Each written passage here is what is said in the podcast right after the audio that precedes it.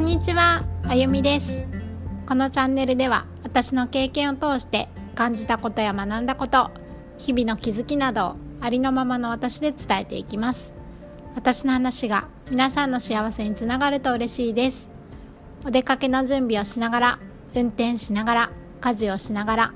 子育て中の気分転換に聞いてみてください。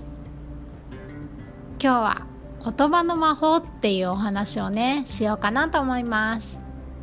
このね言葉の魔法ってやっぱりありますよねって私ね最近実感してるんです。今の自分を変えたい。でも変わらないって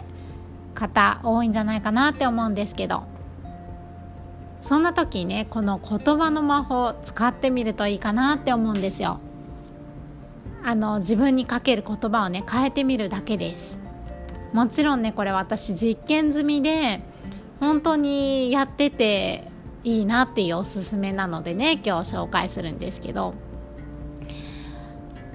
あの私はよく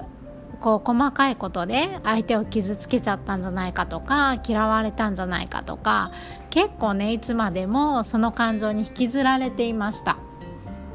まあ、そういう自分がね現れた時は本当ああ嫌だなってね。本当こんな些細なことでいつまでもってねよく思ってました。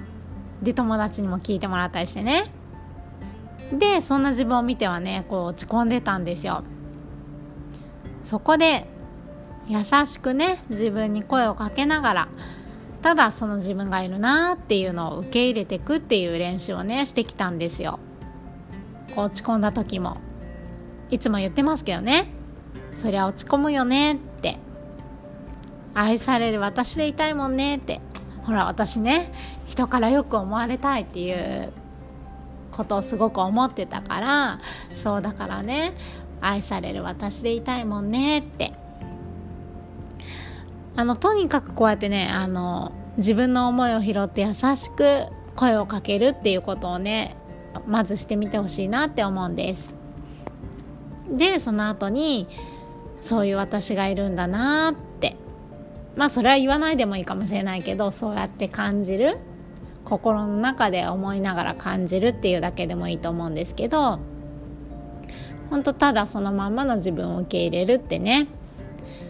あのそんな風にねあの自分にかける言葉を意識的に変えるんですよ。初めはねこう思ってもないしなんかそんなこと言ってね違和感があるっていう方もいるかもしれないんですけどそれでもね続ければ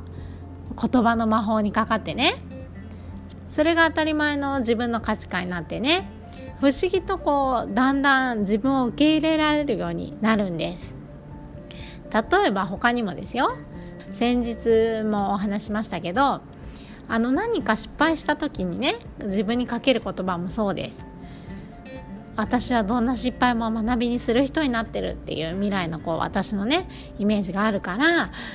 なんか失敗した時にねあやっちゃったは思いますよ。思うし言っちゃうけどでもその後に意識的にですね意識的にあこういうことが分かったねっていう言葉をね自分にかけるようにしてるんですよ。私たちは本当毎日たくさんの言葉を発してますよね。せっかくかけてる言葉ならねこう自分を変えていく言葉の方がいいじゃないですか。そうだから意識的にねセルフトークを変えるだけなのでやってみなかったらもったいないですよと思って今日はこういうお話ししました。それでは最後まで聞いていただいてありがとうございました。私の話が面白かったなとか何か感じるものがあった方は是非フォローしてもらえると嬉しいです。公式 LINE の方からお話伺ってます。人に言えない悩みを持った方、えーと、まずはゆっくりお話を伺わせてもらって、えーと、その方らしいね人生が歩めるお手伝いをさせていただきたいなと思っています。スタンド FM の方でもライブ配信していますので最近そちらの方はあの人に言えない恋愛っていうテーマでねお話はしてるんですけどえっともしねあの辛い思いをしてる方見えたら聞きに来ていただければと思っていますそれではありがとうございました。